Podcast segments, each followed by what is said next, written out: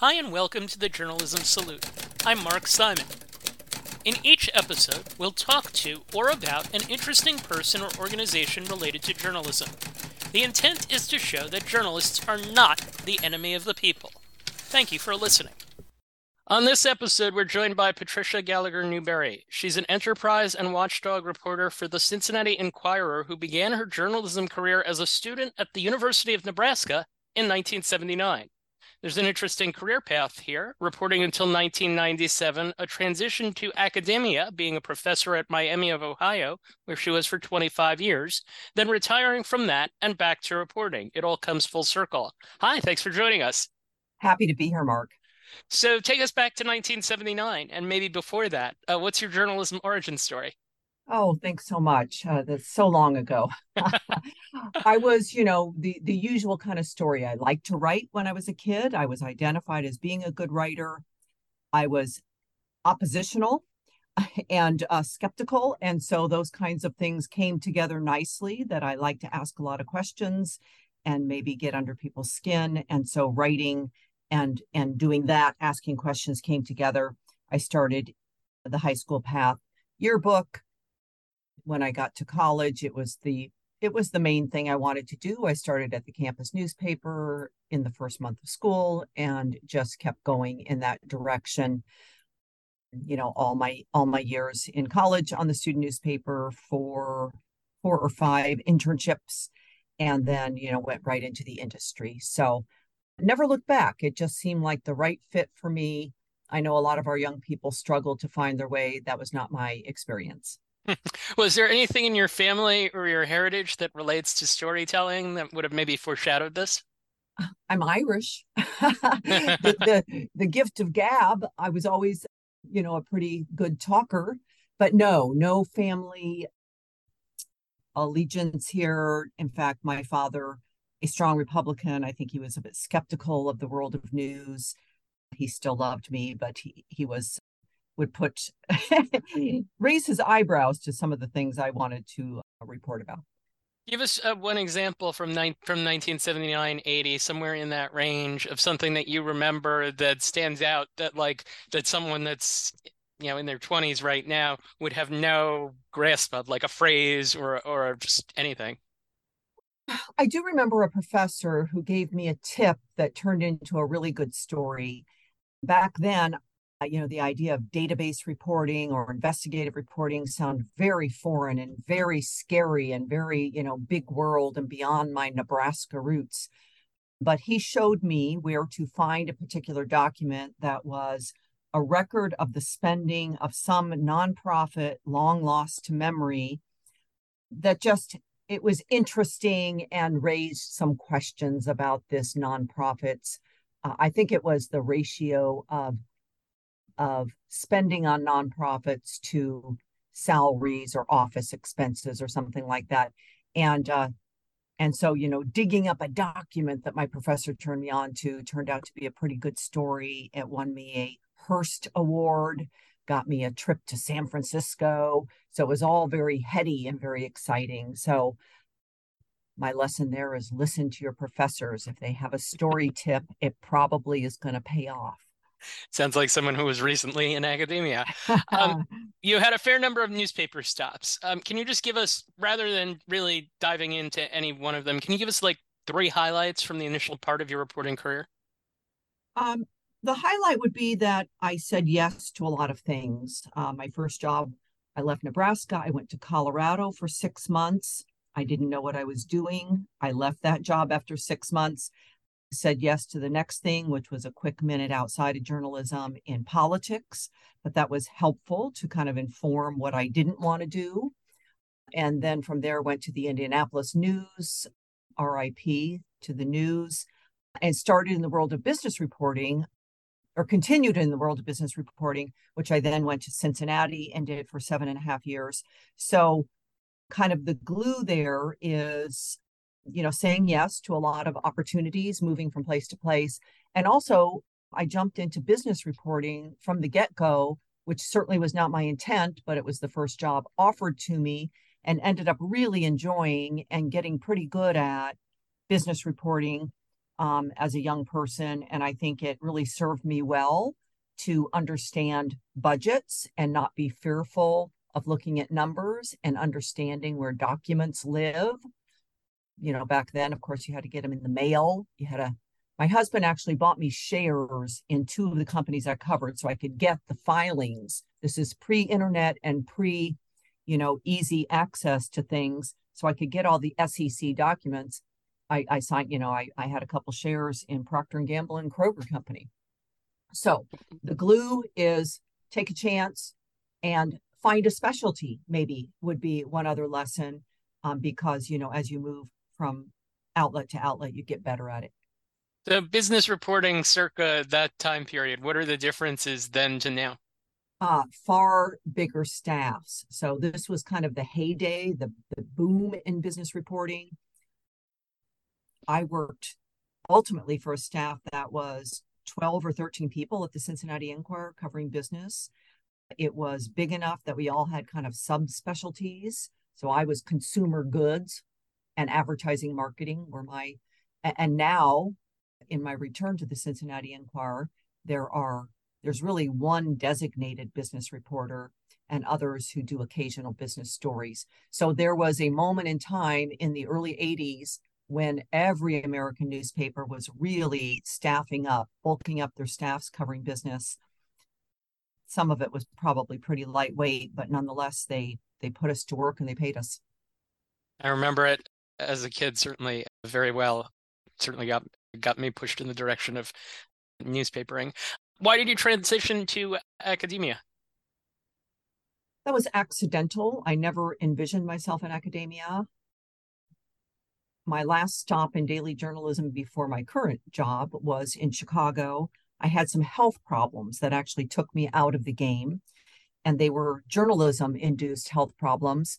Um, it was repetitive strain injury in my hands. All my all my upper extremities were just totally inflamed, and I could not, despite many efforts, medical efforts, I could not get my body to get out of a pain situation. So after taking this fantastic job at Crain's Chicago Business, I had to resign and just let my body heal, which it did. And long story short, we ended up coming back to Cincinnati. Then I had two children, and going back into daily journalism just did not seem like the right thing to do for my family and my health.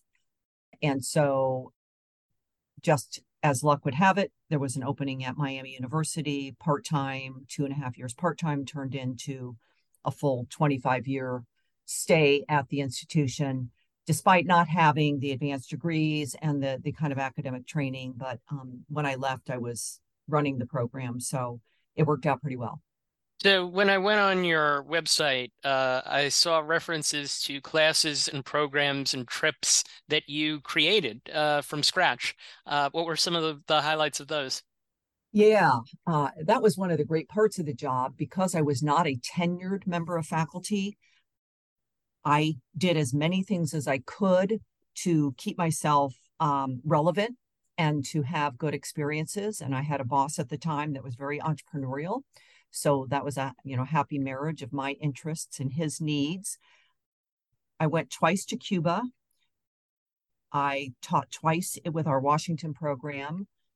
I created a lot of you know campus courses, business reporting, depth reporting, investigative reporting that I taught, you know, as often as I could get somebody to green light it.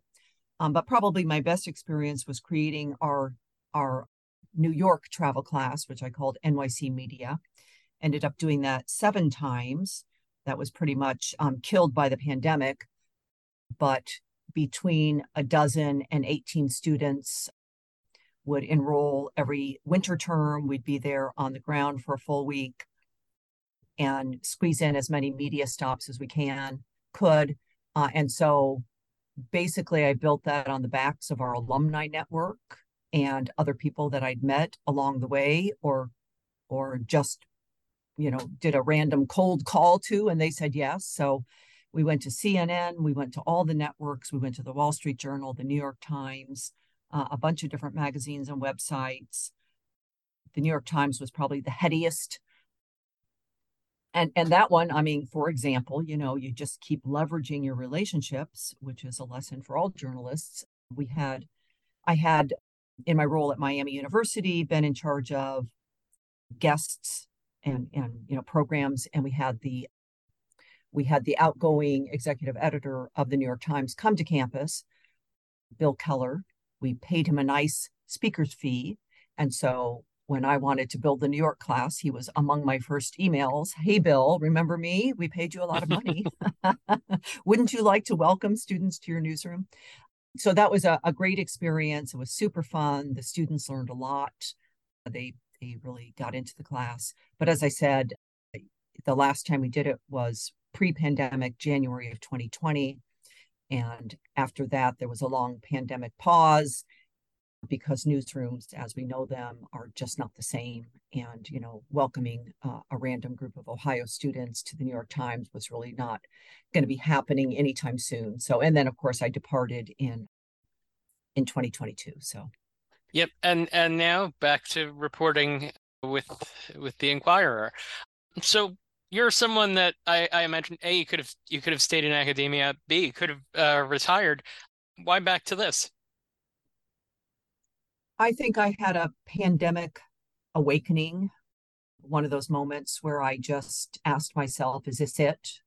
Will I just end my my day, my working life teaching the same classes? I, I loved academia. I am not at all going to dump on academia. It was a fantastic way to spend 25 years. It allowed me great flexibility to have a schedule that allowed me to be an active parent. But there is a level of repetitive repetitiveness right? You are building the wheel from scratch semester after semester and that can be taxing. So even though you know i really enjoyed starting new things there was a sameness to it and i just really really it was just for me. Is this it? Is this it for me? Could i ever go back to journalism? And quite frankly i never thought that journalism would take back someone you know my Uh, 25 years out of the industry is like a lifetime. You might as well be talking about the prehistoric dinosaur ages because, you know, I I left before there was an internet. I left before, you know, email was in its infancy when I started teaching. So there had been this, you know, great change in the industry on every conceivable level. And I thought, well, there's no way they would anyone would take me back. And and then it happened. And you know, to my great surprise and delight, I'm back as a how did you how did you convince them? Right? How did i convince them? Well number one i remained active as a freelancer. So it's not as though i had stepped out of journalism completely. I yep. but you know i did one or two piece two bigger pieces a year for usually for a magazine. I, I had I still had relationships with people in the newsroom. I invited those journalists to campus frequently to you know be guest lecturers. I called on them. I stayed connected with them through the society of professional journalists. I never burned those bridges which i think is another good lesson for all all journalists you know keep your relationships healthy. And you know beyond that i don't know how i convinced them.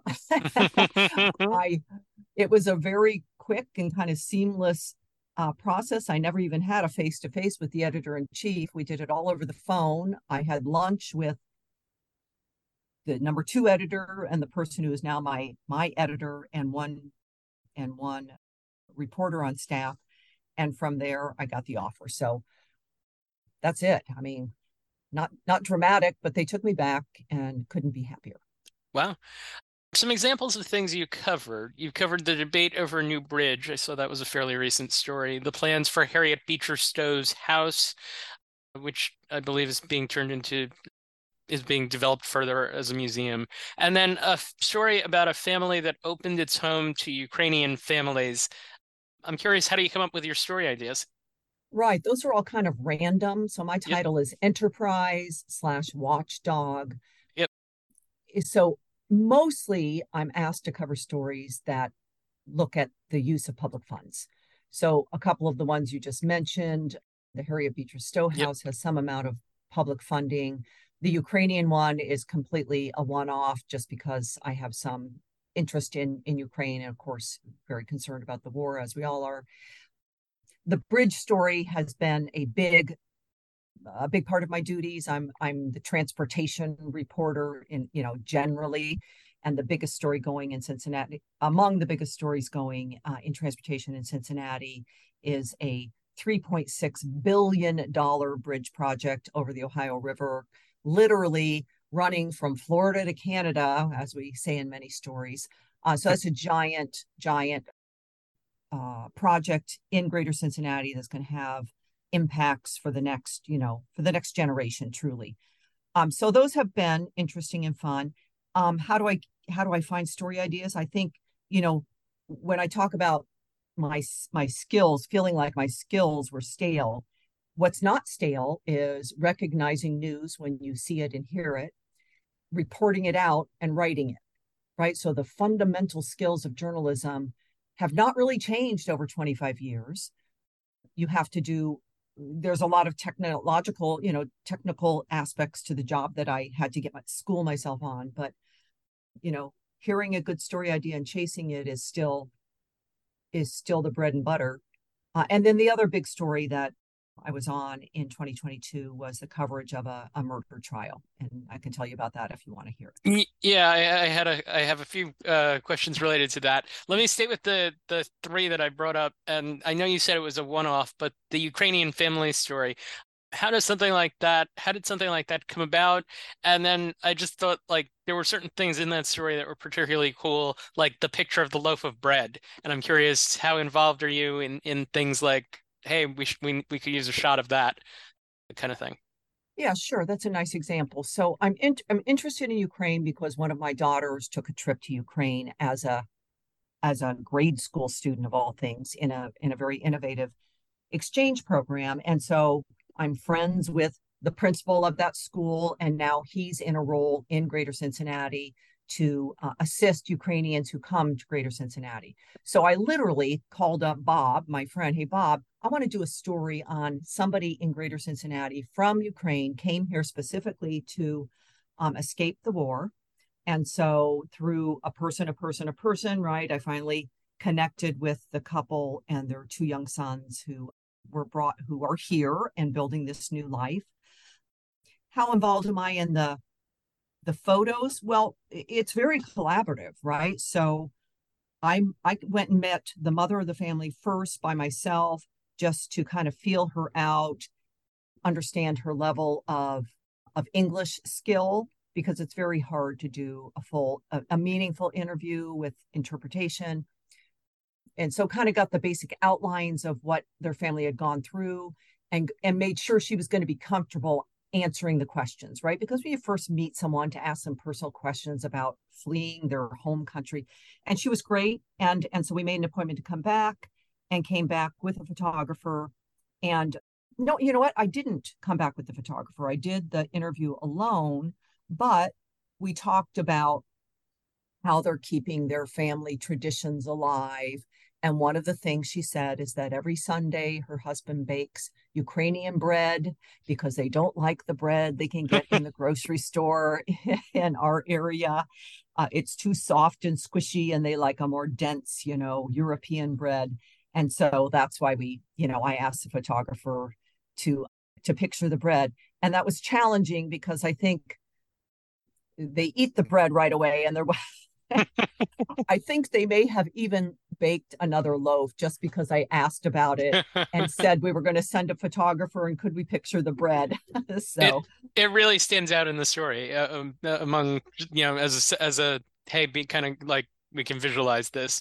Um, all right. So you mentioned that you cover courts, um, and in the 130 episodes we've done, I think I've only talked to one or two reporters that cover courts intensely. So let's let's talk about that for a second. Uh, one murder trial uh, that you covered, it was a big one. Uh, eight people in a family, uh, the Rhoden family that was murdered, a slew of people in another family, the Wagner family that was charged. It wasn't a gang thing. It was one family thought members of the other family were molesting a young child. There's going to be a lot of trials with this. One of them lasted three months. You covered it. What's the experience of doing a story of that nature like? It was exhausting, but necessary. I felt privileged actually that the Enquirer allowed me to do it. and that they kept me there for the duration. Our coverage was feeding all of the, I don't know, 17 or 18 Gannett newspapers throughout the state of Ohio. There was a high interest in the in the story. So I really credit my employer for keeping me there, keeping a photographer there for the entire time. Our photographer served as the pool photographer for all of the journalists. There were typically eight or so journalists who regularly were in the courtroom. Um, I had never covered, Mark, I had never covered a trial. And my very first trial then is this gigantic murder trial. But I was familiar with dockets, definitely had used court dockets for other stories that I had written, uh, both when I was a working journalist before and and as a freelancer and in the court, excuse me, in the classroom. Um, I really wanted students to know about public documents and where you can get them and how rich they are. Court documents, in particular, can be quite rich. And so I would always have them look up documents to understand what was in them and how to take that to, you know, fan their reporting.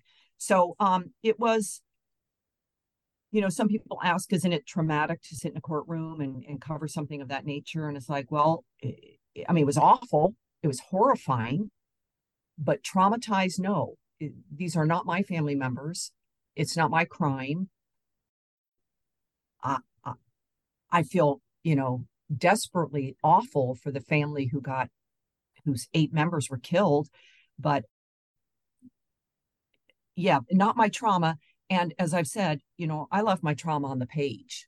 I I wrote it. I and then I moved on to the next story. So again, I just feel it was a privilege to have covered it. I think it's an important story, and I am probably going to be covering the next one, the patriarch of the family who's supposed to go on trial in the spring. Did you do anything to manage your mental health with regards to that? Not really, but maybe talk therapy would be the closest, meaning I told the people in my life about what was going on in the courtroom. Certainly, my husband, my children, to the extent they wanted, my hmm. adult children, to the extent that they wanted to hear about it. Yep. I have some, I have friends who are lawyers and they were fascinated and wanted to hear, you know, every wrinkle. And so I guess in that regard, I was able to to talk it out and kind of talk about just how awful the crime was and how awful the autopsy photos shown in the courtroom were. So I think that was helpful. Is there a certain way that the Enquirer likes, or I guess the Gannett papers in general, like stories like that written so that they're easy to read? Well, it being my first experience, I don't know that we have a, a formula right. um, per se, but my goal with the coverage was to have at least one longer takeout per week that was either a preview of what was going to come next or a wrap up of important events that just happened rather than blow by blow days of testimony. We didn't do that much of the blow by blow. We did for important witnesses, but otherwise I would I would tweet those out, which was actually a really handy way to have a record of what was said in the courtroom because I'd already synthesized it. I'd already picked the most important quotes and and moments. And then if I was doing the wrap up, well, I just went back to my own Twitter feed and read my thread and could, you know, remake that into a story. Yeah, I feel like I've seen a, a number of reporters who do that nowadays with their uh, trial reporting. All right, so as someone who did it for the first time, what experience would you would experience or advice would you pass on to someone else who is doing it for the first time? Like, what's something that someone should know that they might not have known, you know, going into a first time covering uh, a trial or a trial of significance? I think having uh, a pretty detailed conversation with your boss or whoever's going to be your editor on the on the coverage would be helpful. We didn't really do that. Um, I was I was assigned the story very late in the game, and truly, I I had very little ramp up time, and so that would have been more helpful.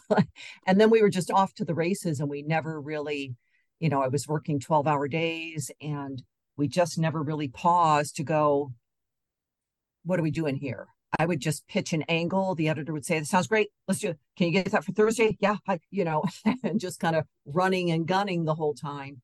And so, I've already had the conversation with our number two editor on the next trial that we're going to talk more before we go in. We're going to do less of the incremental stuff, be on the ground fewer days. But it, some of that stuff is hard to predict because, you know, a trial it's not like the prosecution takes you aside and tells you, "Hey, this is what we're doing today. Oh, here's the plan for the week." So you can you, you, plan your own week. I mean, you just have to be there or not be there. Be there and, and get it and decide, or take the risk and skip a day and maybe miss something big. So it's it's a challenge, and I wish I'd had more opportunity, or you know, I could probably should have pushed it with the editor I was working with at the time to have um, more of those conversations. Another uh, story that you did, this isn't necessarily a trial, but when I think enter of like the word enterprise and the kinds of stories that you might do of that, I was thinking of something like a piece that you did in April about the 30th anniversary of a prison riot that resulted in the death of a prison guard. 30 years later, those still facing the death penalty say they're innocent. How do you ensure that you're telling a complete story in doing uh, a project like that? That's challenging. Number one, it's a 30 year old case. Happily, the prosecutor was still around and willing to give me a pretty, pretty uh, full throated interview. So that was fortunate that he was willing to defend his decisions uh, at the time. So you have the five men in their copious, the five men who were accused of the killing of the guard, not accused of, convicted of the death of the guard and of nine other inmates, all saying it wasn't us, it wasn't me, it wasn't me, five times, all of them, right? They're all, you know, our prisons are full of innocent people, right? Being facetious. And then on the other hand, you have the prosecutor saying, you know, yeah, it was a messy case. We did the best we can. We we we put together our cases based on inmate testimony. There wasn't much physical evidence. So I used a lot of uh, of archival coverage. You know, how did we cover it back in the day? What were the for many readers, I think it was maybe uh, a review of something they knew a lot about. But for younger readers, those who are, you know, in their 40s or so, it probably was all new information. Like, what? There was a prison riot? I didn't know about that. I didn't know about, you know, the details of it. And the other thing that I found most interesting, you know, seeking balance and so forth, there was one dude who was mentioned many times as being a pivotal player. And he somehow cut a deal and he was moved out of the state of Ohio. I got some intimation about where he was, but not strong enough that I could put it in the story. And he's now a free man. He's out on the street. And you have five others who say they didn't do it. And, you know, eh, but I couldn't find the dude who's walking free, right? I tried many different angles to find him. That would have been a really, that would have been a very different story if I'd yeah. found him and he was willing to be interviewed. So, wow, you know, journalism is the art of possibility. You you go in with as many angles as you can think of, and then come deadline, it's what do you have in hand and what can you make of it. What kinds of stories you we've gone through a lot of different types. What kind of stories do you most like writing? I love uh, criminal justice stuff. I love court records. I would like to do more glimpses of people's humanity, but that doesn't as often, you know, involve tax dollars. So that's well, that's the uh, Ukraine uh, story, though. Yeah, that's the Ukraine story. Yep. I I might do another Ukrainian story. I don't know. I I I love everything I'm doing. Right now, I'm doing a, I just turned in a story that runs tomorrow on a likely library levy. Now, some people might go, you know, shoot me. That sounds so awful. But I think that's really fascinating. And we have it first. So to me, that's that's pretty interesting that the library levy might go up 68% or 116%. And wow. those aren't figures that the library handed me. Those are things that I dug out of their, their public documents. I'm working on another piece about our parks system, which is much, you know, much elevated. It gets lots of awards, but it also has more than $70 million worth of deferred maintenance. And that's a story that's never been told. They only have a budget of $22 million. How are they ever going to find 70 million to clear all their maintenance needs? So stories like that I think are really interesting and it's my goal to, you know, find a way into them that make a reader care about them, trying to find some human voices to, you know, bring the various facts and figures alive. What is the process of writing like for you? I am an exhaustive reporter and so the writing is fine if I feel the writing is good and flows very quickly, so long as I feel as though I have reported everything. I I just can't start writing until I feel like I've you know got it all, and then I have to take it all and squeeze it down, right? Because you can't report it all. Every story needs a, a path. So I end up with most stories. I end up with a fat folder full of notes and printouts and things I've highlighted and interviews. And then I map it out. I literally do a little outline for myself. And I tend to write and think in chunks, right? So I've got my lead, that's going to be about 10 paragraphs. And then I'm going to have a subhead and a photo. And then I've got background. And then I've got another, you know, so I, I really do think in chunks and I think about length from the very beginning because we I talk with my editor. Is this a thousand word story? Can I get away with two thousand?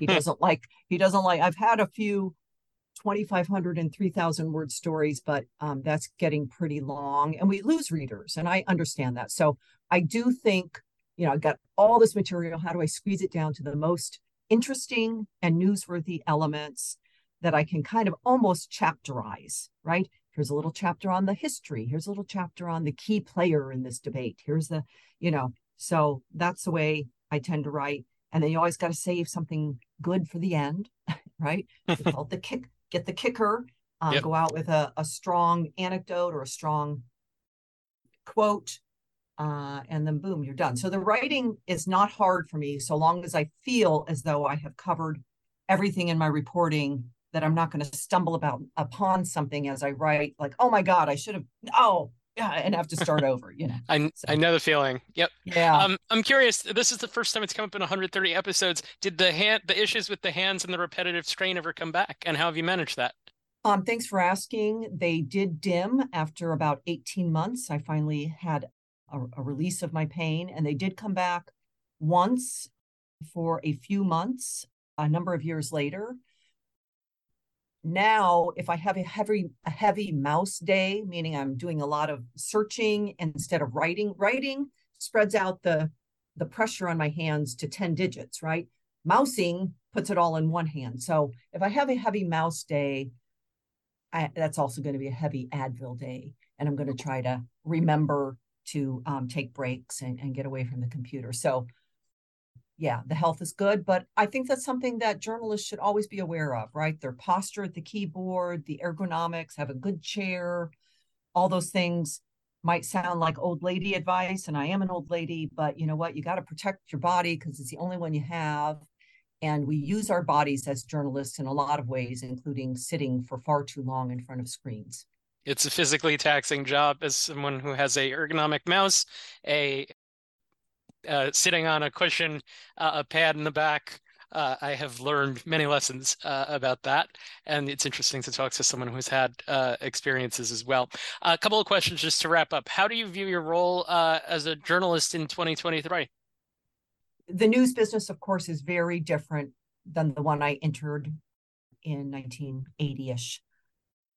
It's much smaller. It's much more condensed. We have to pick and choose our stories. We can't cover everything. Even our very able city hall reporter has to pick and choose which which stories are worth her time. And it's very metrics driven. And I think the journalist of today has to accept that and not complain about it. If you don't if you don't attract an audience, if you're not getting page views, and in our case, subscriptions, then really what are you spending your time on right and that that doesn't offend me sometimes i do a story and it doesn't do very well and It's like, yeah, okay. I gave that one a try. I mean, I did a very small story recently, an interview with Demetri Martin, the comic, because I love Demetri Martin, and the entertainment editor said I could do it. But for a variety of reasons, it came in late. I got the interview late. It came in late. We didn't push it very hard, blah, blah, blah. The editor was on vacation or was off that day or something. And so it didn't do very well. It's like, well, I still got to interview Demetri Martin for all the Demetri Martin fans. you know? Is there a reason that you feel optimistic about the future of the job and the profession? Journalism will always be necessary for democracy. And here's where I put on my professor's hat and talk highfalutin.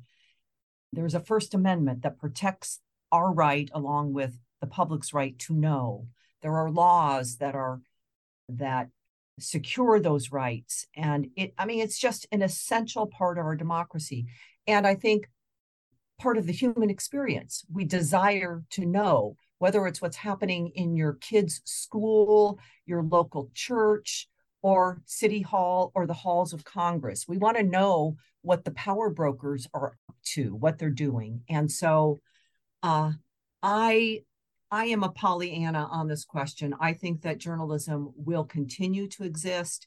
I think the contraction is mostly squeezed out of the business. We're already down to, you know, the skeleton of the business. I think we'll continue to see niche sites popping up to continue to serve communities in various ways. So I am optimistic and I think it is a great profession. And that's what I said for 25 years in the classroom. I encourage students to school their parents, tell them, yes, they can get jobs in journalism. anything is possible. And there are jobs out there. They're different jobs than the one I walked into as a, you know, a college graduate in 1983. But there are still jobs, and there are still people very dedicated. And you know, I read the good stuff all the time. I read the Pulitzer winners. I I read the SDX winners. I I am optimistic. It's you know the, the new york times is doing gangbusters they're growing so i think there's a lot of reason for optimism despite of course the bad news the layoffs the you know the sales i'm worried about the san diego folks right now with the sale yep. of their or the uh, announcement that yep. they're going to be sold yeah but i i remain hopeful and optimistic that journalism will continue to be an essential part of our democracy and last question. The show's called The Journalism Salute. We're saluting you for your good work, and we ask that you do likewise. Is there a journalist or journalism organization that you would like to salute for their good work? Well, thank you. I'm going to give give out a shout out to uh, Society of Professional Journalists. I've been affiliated with it since I was an undergrad. I've worked in every level of the volunteer organization, uh, including as the national president in 2019 20. So I was the first pandemic president and it's a organization that really does a yeoman's job of representing journalists, protecting and promoting the profession, and everybody should join SPJ. Nice. All right. Patricia Gallagher Newberry, thank you for taking the time to join us uh, and educate us. Best of luck uh, in your future work. Thanks very much, Mark. Great to talk with you. Thank you for listening to the Journalism Salute. Please let us know what you think of the show. You can find us on Twitter at JournalismPod, and you can email us at journalismsalute at gmail.com.